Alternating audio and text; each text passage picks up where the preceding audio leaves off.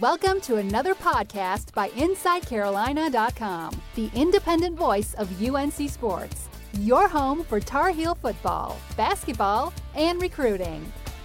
I'm your host, Tommy Ashley. I've got Greg Barnes, Ross Martin, and Jason Staples on this podcast. So if it gets a little wild, forgive us. But we're Avengers try little, assemble. we're trying something a little different. And guys, Carolina had another media availability. And Greg, I'm going to start with you since you're the senior statesman of the bunch and ask what is going on with the offensive line? Uh, I mean, we've talked about it over and over and over, yet every day that we get together to discuss it, it's different than it was the day before. Your take? Yeah, I don't really know what to add to what we've already said about this position, but I always kind of go back to the point of, for whatever reason, there have been issues with some of these kids uh, on the interior. I mean, we know about Hatton's situation last year, where he left the team for a couple weeks, came back. He to my knowledge, he hadn't even been at camp since the first weekend this year. So the idea of him being able to be ready to start in time for Cal uh, is very unlikely. We'll have to see if he actually rejoins the team. Jared Cohen, we saw him work with the ones a week or so ago, uh, and then has missed several practices, but he's been at one of the practices in between. The fact that Larry Fedora went ahead and named RJ Prince the starter at right guard. Speaks volumes about that situation. And then, of course, you got Khaliel Rodgers, who came in. The word on the street was that conditioning was a little bit of an issue for him this off season. Is in town for a couple days, decides to retire. Two weeks later, comes back, and I think the fact that as soon as he came back, he was already with the second team. Kind of speaks to a little bit of the depth issues they have there on the inside. So, and that's why he of, came back, I think. Uh, yeah, for sure. I mean, I think with the fact that that Hatton was gone, they probably knew that hey, we, have got to have you know somebody in here. He's a good option. So, just a lot of um, interesting dynamics going on. Then you add in Bentley Spain's injury to where now looks like you know Sweet and Heck most likely will probably start against Cal. Uh, just it's, it's somewhat of a mess, and that was the one position group other than tight end coming into camp that we thought Larry Fedora should feel pretty good about, and he probably still feels good about it, but there's definitely some question marks there. I was ready to name Jared Cohen the starter on Monday. Right. I was, I was, pumped to do that. You know, you had him there, you had RJ Prince at tackle on Monday.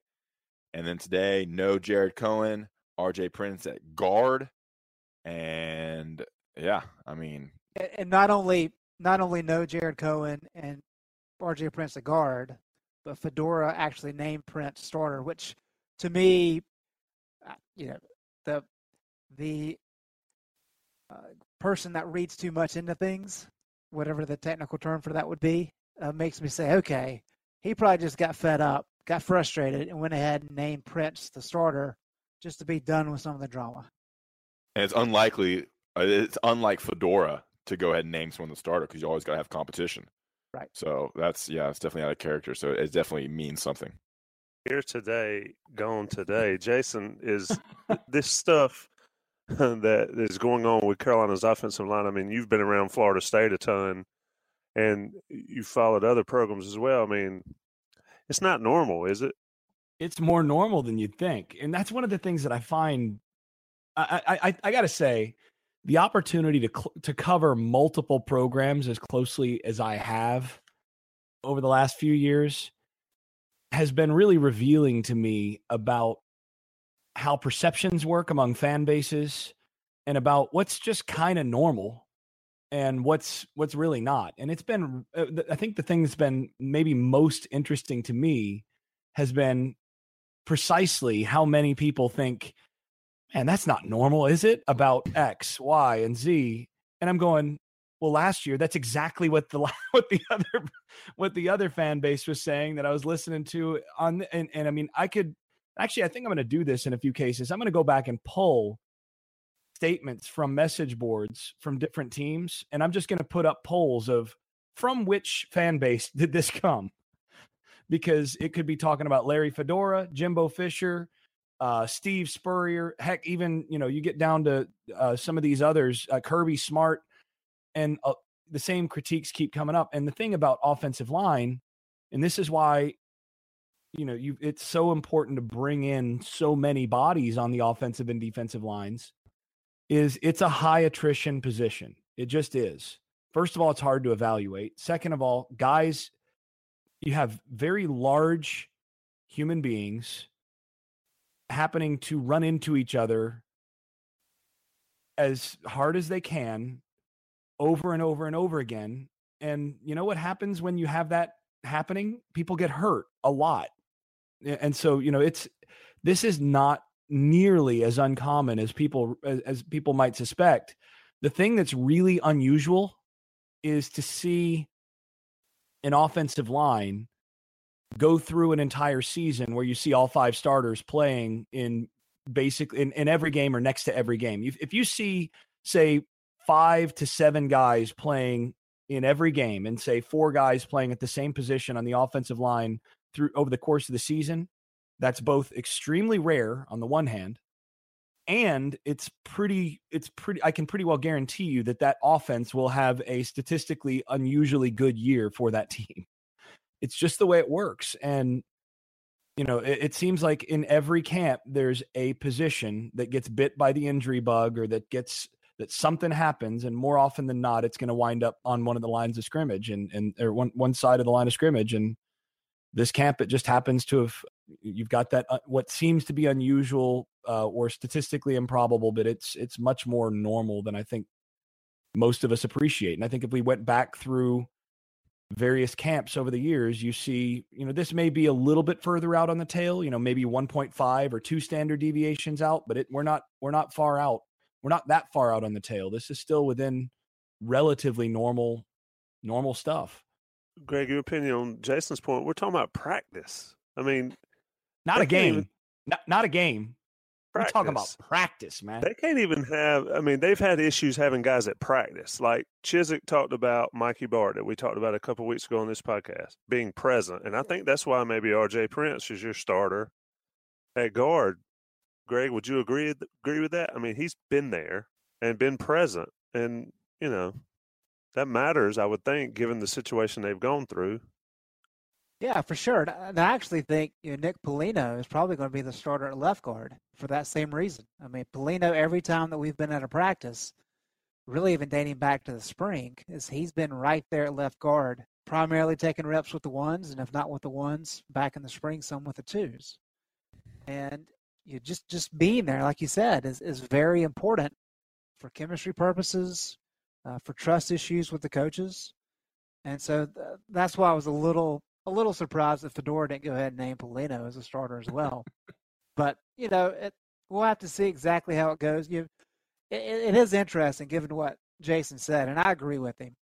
Um, and I, I think we could have a wide-ranging discussion about perspective relatively to you know, not only injuries but to expectations, to optimism amongst fan bases because it is very interesting to me how you know we can post a, a, story about a kid that people haven't really heard a lot about, and people all of a sudden read it and say, "Man, this kid is going to have a breakout year.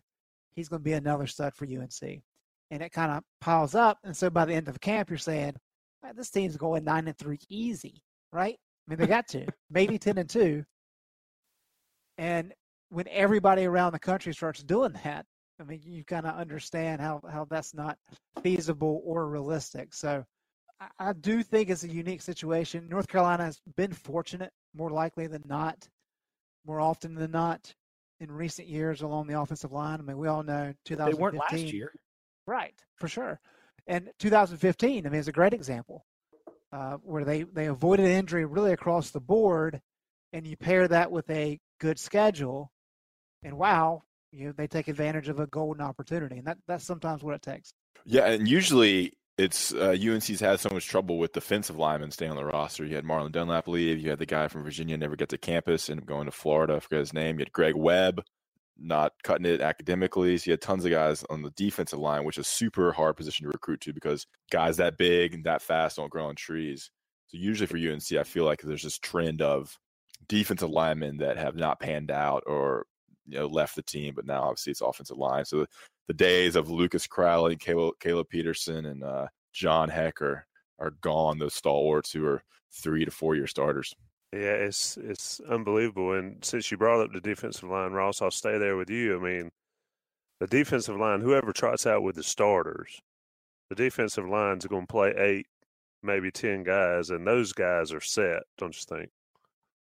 Yeah, I mean, I think uh, the whole, I mean, the whole camp we've been talking about this number of how many guys they can roll out. You know, some players are saying twelve and thirteen. Coach uh, Papuchis dropped, you know, maybe eight, eight, nine guys, and we talked to the defensive players today after practice, and that number's probably around eight or nine.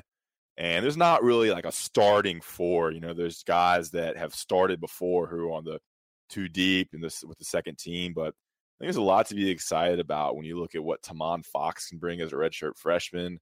You know, we've seen what Aaron Crawford can do in some limited time a healthy Dewan Drennon. Jalen Dalton is a guy that I think a lot of people are expecting a lot from if he can live up to potential. I think the the skill set and the the natural abilities there for him. So I think there's and there's some new names. Alan Cater, Jason Strowbridge has been kind of a quiet guy that we've heard some buzz about as well. And Malik Carney, you know, he he showed that he can play last year. So there's just a lot of guys that I think will play and definitely play and, and be impact players. And the key word is is they're gonna be more aggressive. And you know, JP seems like a little bit more aggressive coach than Gene Chizik. And I think that he has some talent and some experience to kind of do what he wants to do with some different schemes and different sets and just be a, a, a more aggressive defense than last year. Jason, is there a number that's too many for a defensive lineman? I mean, can you rotate too many guys during a game, or if if you've got them and you and the talent doesn't drop off significantly, they can rotate 8, 10, 12 guys per game and be all right. What's your take on that number? Um, you know, I think you can make a case that in some that that you can rotate too many overall. I think the main thing is if it, the, the the main thing is the question of whether or not what you said about there not really being an appreciable drop off is really true if that's true, then I don't think that you can really rotate too many necessarily. It depends on how how you're rotating as much as anything. I think you do need to have some level of continuity in terms of the players that are playing together, particularly, you know, as you get into crunch time and so on. You need to know that, you know, these four these six and so on have really repped together enough that they're comfortable that they know that you know this guy is going to fill this this way you know there, there's some chemistry there. But if you're rotating especially if you're able to platoon and do some of that stuff generally speaking you're better you know if you've got eight you're better off than if you got six. And if you got 12 you're better off than if you've got eight. Because again a guy that is 100% that, that's able to play at 100% uh, energy is going to be better than the same level of talent guy that is playing at 80%. And if you can keep those guys tanks closer to full, what really matters is is late in games that that then you can go with the guys that you're most comfortable with or you know your best guys and they're a little bit more they're a little bit fresher and you know offensive lines start to slow down a little bit you might get a little additional pressure get some tackles for loss and so on late in games the other part though that that I think a lot of people don't really take into account when, and, and I think it's the most important part about depth, uh, has to do with how depth impacts you over the season. So it's not so much about rotating that many guys in a game. The question is how many how many reps does a guy have to take in practice?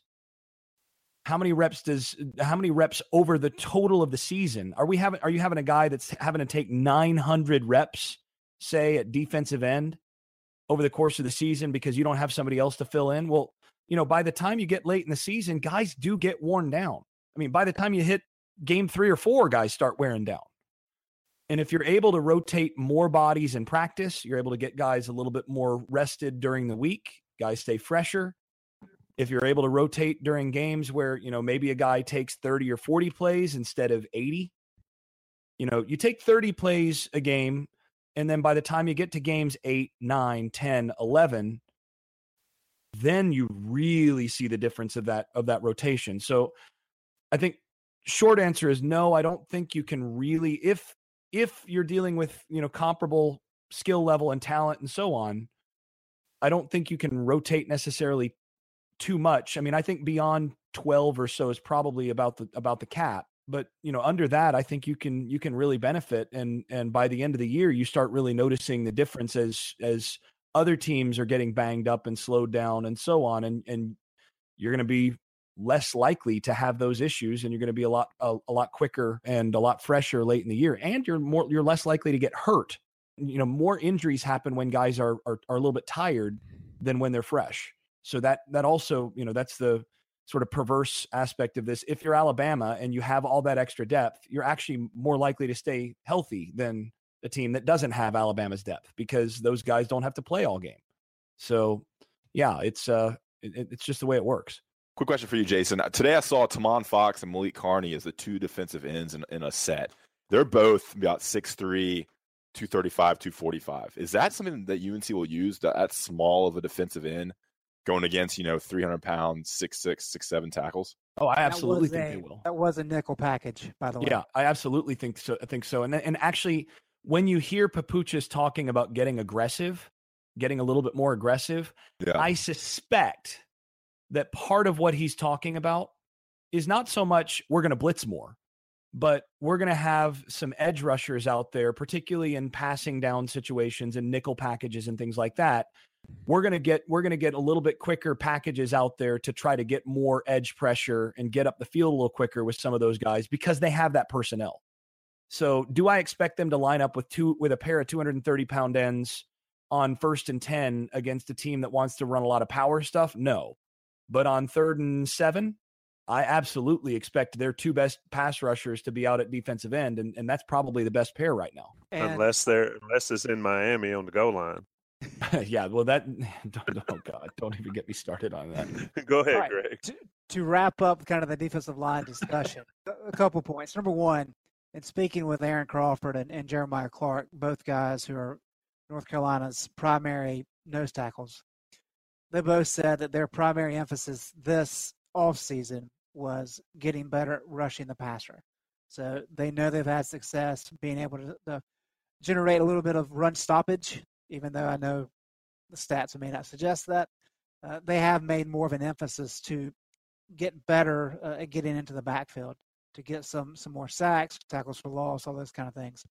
And that's I think that speaks to the overall mindset, kind of like what, what uh, Jason said there. And you know, talking with Deke Adams, he wants those guys to be able to get off the blocks easier, uh, have more success without kind of getting out of their lanes. And then the other thing is is that they've got 10 guys. So you've got your, your two deep with Fox and Drennon, Carney and Powell at the ends, Crawford and Clark, Dalton and Strowbridge inside. Dalton and Strowbridge, of course, at the three technique. But then you've also got Alan Cater at defensive end, who is rotating as a fifth option there. And then the true freshman, I believe he's out of Durham, Jordan Riley, who has had a uh, apparently a, a great offseason, a great training camp. They think he can work in. He's now, got a great frame, that's for sure. Absolutely, he does. He's got a quick step as well. So I think you've got a solid two deep for sure. But I think it's interesting in watching how they've got things set up for game week. They're using five guys, both at end and at tackle. You know, probably speaks to what Jason was, was talking about in terms of making sure you have enough bodies, not just through practice, but to get some of those other guys, Cater and Riley, some snaps in games so you can keep the play count down. But y'all saw him working a lot of nickel in practice. I mean, we've talked over and over and over about, you know, whether it was Vic Koenning's style of defense versus Gene Chizik and the four-two-five and the four-three or whatever. But uh, I mean, Jason, they no, I'll go to Ross. Uh, Ross, they're going to be a nickel most of the time anyway this year. It looks like. Uh, um, so your take on that? I mean, does that make a difference being in the nickel versus who's on that defensive line? I mean, are, are they going to specialize guys depending on the situation? Jason may be better to speak on how the defensive line works in a in a nickel, but I will. I did talk to some guys about the nickel defense, and I saw Andre Smith and, and Cole Holcomb as the two nickel linebackers, which was the same thing as last year, and they took Cayson Collins off. And then you saw, I think what's interesting is you have MJ Stewart move to the nickel spot at cornerback, and you brought in um, KJ Sails. But what we've been seeing is bringing on KJ Sails, and then either Corey Bell, Patrice Rene, kind of those three rot- rotating in there with Myles Dorn and Donnie Miles. And so that's just obviously put more speed on the field. Um, but I, can't, I don't know if I can really speak to what would they do def- defensively on the defensive line in terms of the nickel there. But that's what I saw today at practice. But MJ Stewart was kind of held out of practice today, which is important to note as well. But I think he'll be okay. Jason. I mean, really, I mean, the thing that people forget is that the 425 or the nickel is really just a 4 3 with a different guy in the, in the, secondary in the Sam linebacker spot. That's, you know, Alabama and others, you know, they call it the star or, you know, uh, Michigan last year put Peppers in there and they call it the Viper position, you know.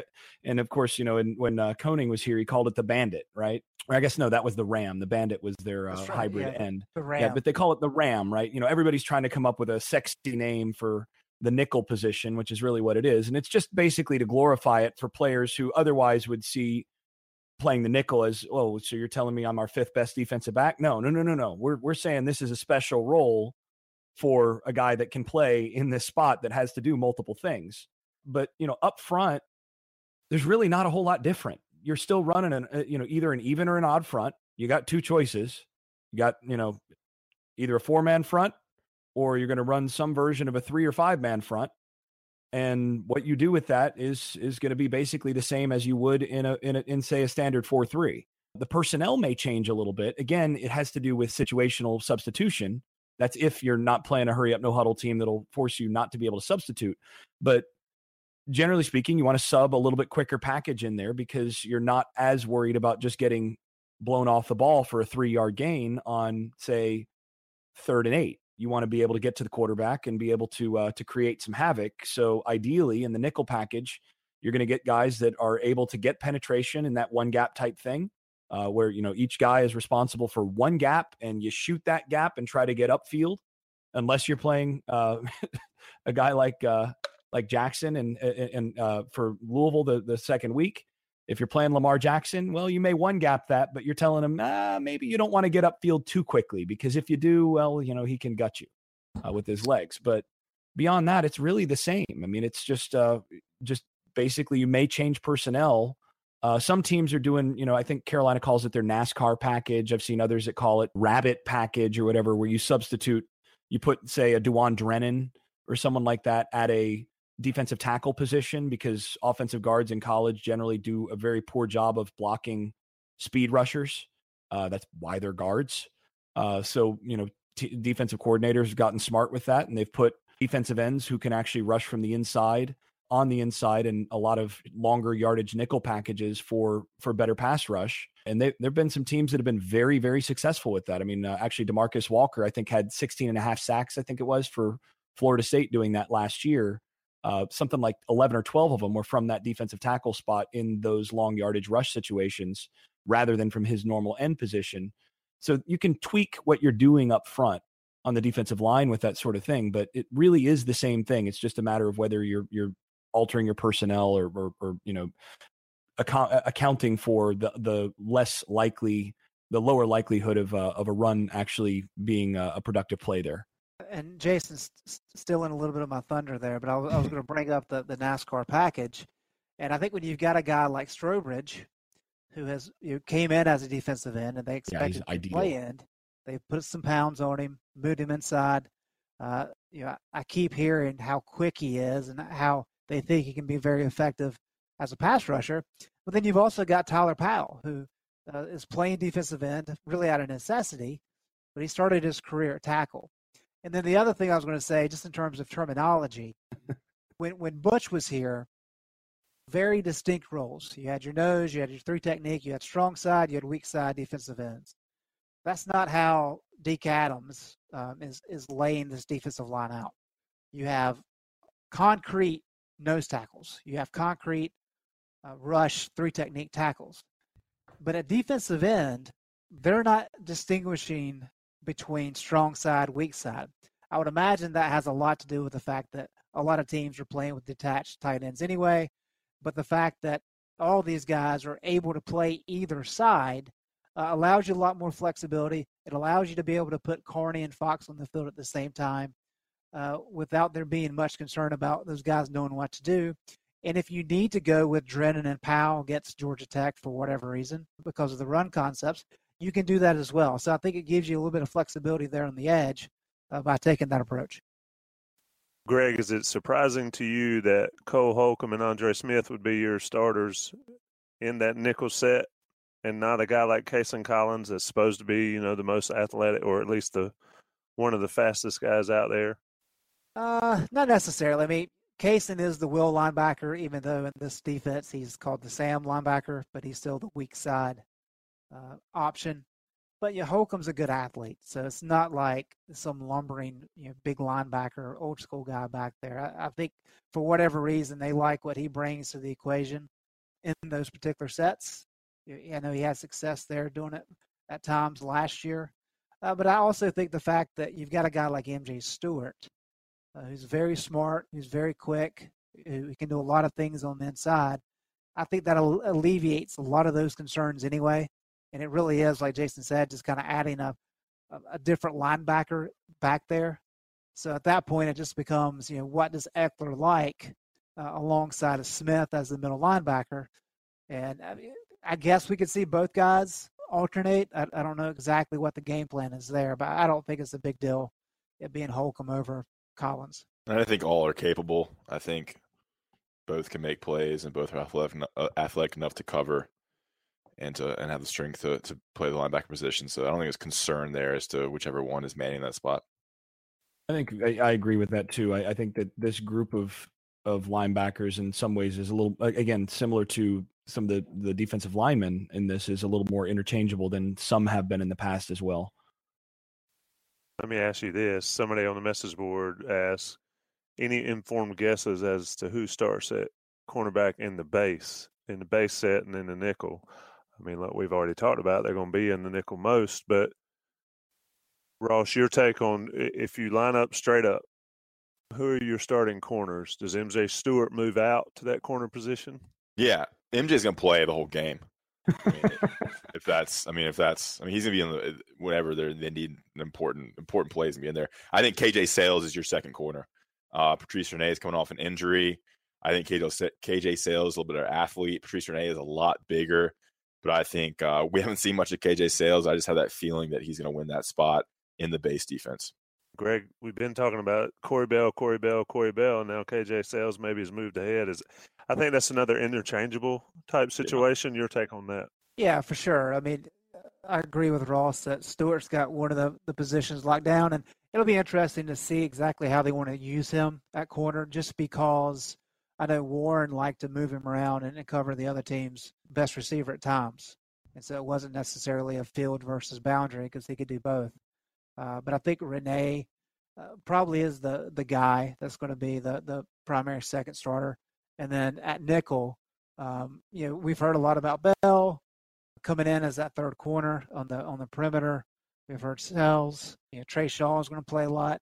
So I would say that you're looking at Rene probably as the number two CB, and then Sells and, and Bell working as that, that number three CB coming in and, and the nickel. That would be my guess. And then Trey Shaw and Greg Ross are going to play plenty. Greg Ross is a name we haven't heard all camp until today because of uh, Stewart's absence. He got some time there with the twos, I think.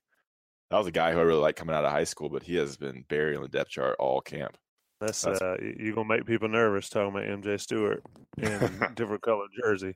Um, Jason, let me ask you this. I'm gonna go ahead and jump to the quarterbacks. And somebody asked me, and it's actually in Ross's notes about the quarterback center snap conver- and this is what message board people think about quarterback center snapping combinations to start practice. And somebody said, "Oh my God, Chazz Surratt's with Cam Dillard. That means he's going to start." Oh yeah, does that kind of stuff, Jason, matter? I mean, obviously you want to be familiar, but I mean, let me just let me break in there. I walked out there at the beginning of practice, and that's what I saw, and I was like, "Wow, where is uh, where's Brandon Harris? Where's uh where's Logan Byrd? And apparently they came back out. So I just, I guess they just weren't on the field yet.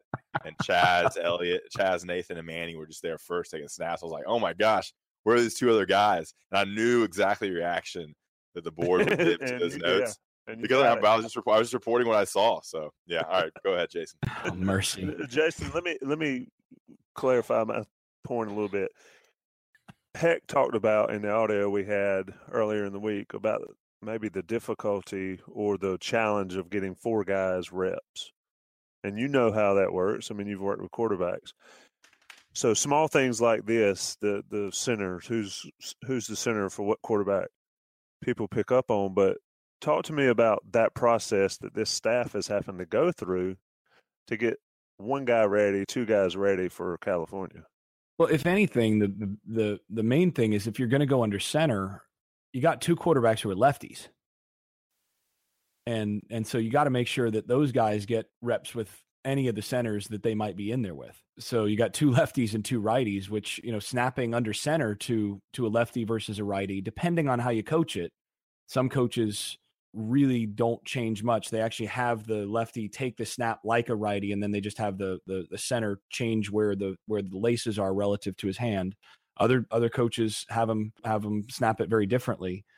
But either way, you have to be familiar with with the guy you're getting snaps from. You know, for for gun snaps, it really doesn't matter much as long as the guy puts it on you. You know, the quarterback should, just needs to catch it. But under center, you know, you got to get that work in every day. If you got guys that are going to play or that may play, then they need to make sure they get at least some reps with all the centers that they may may be in there with. So I think that's a, that's it as much as anything. And the other thing is, if you got a couple guys that are lagging, getting out of the out of the locker room or getting out onto the field, they're you know these players are taught don't waste time. You know, you, you're only given 20 hours, so when you get out there, centers start snapping, quarterbacks, whoever's out here, start taking snaps and get those reps in. Make sure you do that so that you know you're you're you're moving along. So I wouldn't read too much into it. Uh, I would say that again, it's something that I would I would want to make sure if I were if I were coaching that yeah, you may not have all four guys getting equal reps in, in scrimmage time and equal reps and you know seven on seven and all that stuff, but I would definitely want all of them making sure that they took center snaps and, and, and worked on that exchange in the base part of in your individual part of uh, practice and that warm up period and all that. When you do some of those fundamental things, you have to do that. And you know, it's it you, the last thing you want is somebody to get hurt or you know something happens and now you have a guy go out there and he hasn't taken snaps from this guy in in two weeks and now now you you end up with a fumble that costs you a game. That that's that's a big deal. So I wouldn't read into it beyond that. Greg, let me ask you this, and Jason, maybe you probably be making speak to it more, but you mentioned something that kind of caught my ear, and it's a lefty taking snaps from center. You know, I would think that my left hand would be on top. Greg, does Kapilovic coach it differently, or do do they do it how they prefer it? Or I mean, do you know how that works? Because I can't remember the last left-handed quarterback Carolina had um, for us to even talk about this. No, I'll let Jason answer that. you know, actually, no hold him. you know, the funny thing is, I, this is something I, I didn't even pay attention to last time I was in practice. Uh, you know, I'd have to ask Heck how he's got his guy doing it, but uh, my my guess is that they probably have him taking snaps like righties with the right hand on top, which is which is a common way to do it. But I, I would have center, to actually. I mean, I mean, for the center, it's just you got a hand. It doesn't well, matter which the center, hand. The center is going to snap with with his strong hand either way. I mean, I'm talking about him, the quarterback getting the ball from the center. The center, it doesn't matter whether it's a lefty or righty, and it's an odd combination. It's an odd discussion, but how many times have we seen fumbled snaps like you just mentioned cost ball games? Yeah, it you know it, it does matter. I mean, the difference between having your right hand on top or your left hand on top, you think about it, the ball's not round. So the way that it's designed with a, uh, a right-handed center snapping to a right-handed quarterback with the right hand on top, he pulls that ball, you know, pushes that ball back through his legs, coming, you know, a snap under center, pushes that ball back at a little, at like a 45 degree angle such that it fits right into that top hand, you know, that right hand so that you know ideally the quarterback gets the laces in his hand and then pulls away from center that way now if you've got a lefty and he's coming in the other way the ball actually would have to be either turned a different way uh, you know, which is some how some guys do it. There are other things that you can do, but a lot of guys actually still just have their lefties take it with their strong hand on bottom. And that just means that the, the ball's handed back at the same angle. It's just where the laces are is different. So the, the center has to grip the ball differently himself to make sure that the laces are delivered properly to the hand, to the to the bottom hand instead of the top hand. That's that's I think these days probably the more common way to do it. It's the way that you know it's the way I would coach it. Uh, but honestly, I didn't pay. You know, this is something I should have I should have watched myself. But you know, when I was when I was last in a practice, I didn't pay attention to uh, to to how Heck was doing it, and I didn't ask him about it. Uh, didn't didn't occur to me to uh, to think about it, given the the lefties in in there. But um, might be worth uh, next time we uh, we get a we get a look at it to see exactly how they're doing it. Yep, that's your. Uh, yeah, this is we, we we get into the nuances of everything on these podcasts. Yeah. I think Ross, Tommy give me- set us up with that one. Well, no, I just, I mean, I thought about it. Everybody talks about, oh, the ball spins differently.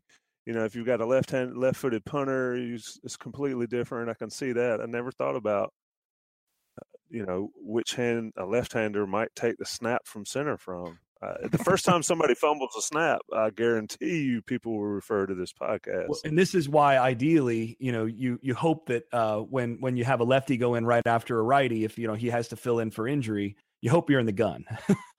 you know, you want to be in the gun.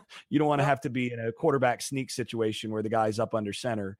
And in North Carolina's offense, this is moot most of the time because they they don't do a whole lot under center. Tommy offered a good uh, question for the masses, a good trivia question, and UNC's last left-handed starting quarterback. I got all the way back to Stanisek, and he was right-handed, so it's got to be before Stanisek. But I will say that North Carolina has had left-handed quarterbacks on the roster, and and asking guys over the last decade if that kind of thing matters. You asking wide receivers and tight ends if catching the ball from a lefty is any different. They pretty much say it's you. You could tell a difference initially, but it's really negligible. Yeah, I never really noticed that big of a difference. I mean, you, it'll you notice it the first couple times, and then it's just it doesn't really matter much, at least in my opinion. Yeah, that's pretty much the exact quote from players I've asked.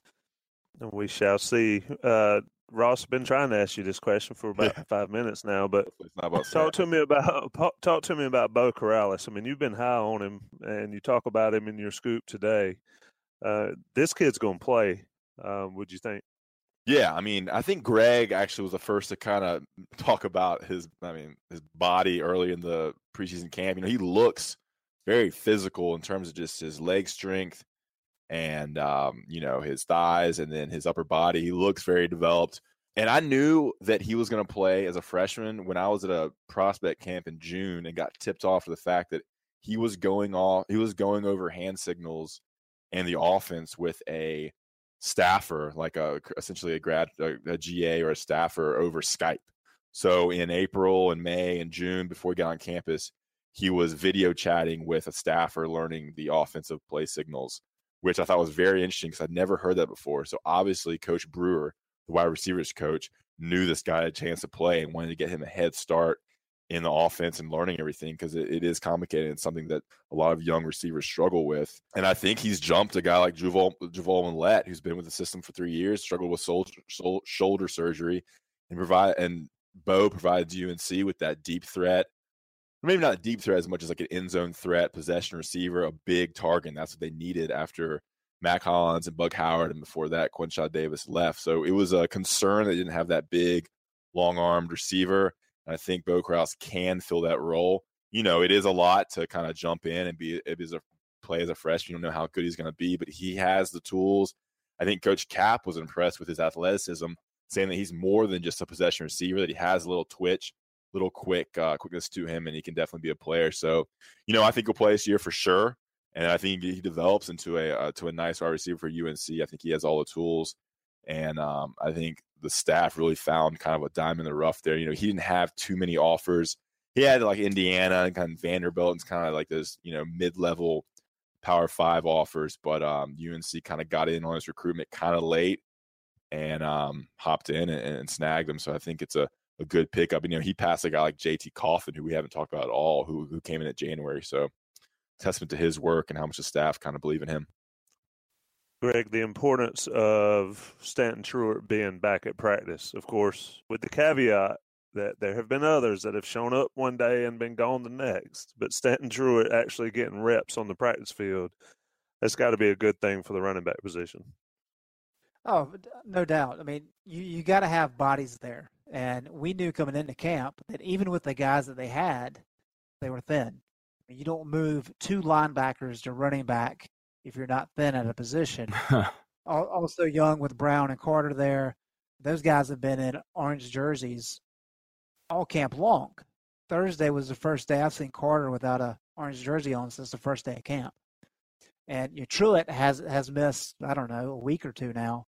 So the fact that he's actually back is critical for what they want to do. I mean, this is going to be an offense where they're going to have to try to run the ball a lot. We're going to see jet sweeps. We're going to see a lot of read option. We're going to see a lot of the diamond package where you've got a tight end and a back uh, alongside of the quarterback with maybe you know running back in behind him. You're going to see a lot of unique looks to be able to generate a run game to take pressure off the quarterback for one, but to also kind of you know, give this offense a little bit of identity. Because if you can run the ball clearly, that helps you in so many other regards. I think that's one of the reasons that that Harris and, and Surratt are the primary options, and those are the guys that are going to take the most reps at quarterback this year. But that you you've got to start your run game at the running back position. So with a guy like Truitt, who actually has a little bit of experience, not a whole lot, but a little bit, that, that's definitely a positive to have him back in the fold. Jason, old hat, I'll let you close the show. Tell me something maybe we should talk about or think about talking about or for the fan base to pay attention to next week with game eh, becoming game week? I mean, what changes for this football team or for a football team when you get into that lead up right before the season opener? Well, I mean, the main thing is that you start tightening down who gets reps. You know, during camp, you're trying to get a good feel for who who's got who can do what, and it's not until late in camp that you start to really narrow down you know, usually second scrimmage kind of you start to narrow down a little bit. And then after that, you start to narrow down even more in terms of who's getting what reps. And then by the time you get to to preparation week, now now you know, you know, who's going to be in what rotations and who's going to be, you know, the depth chart starts mattering at that point.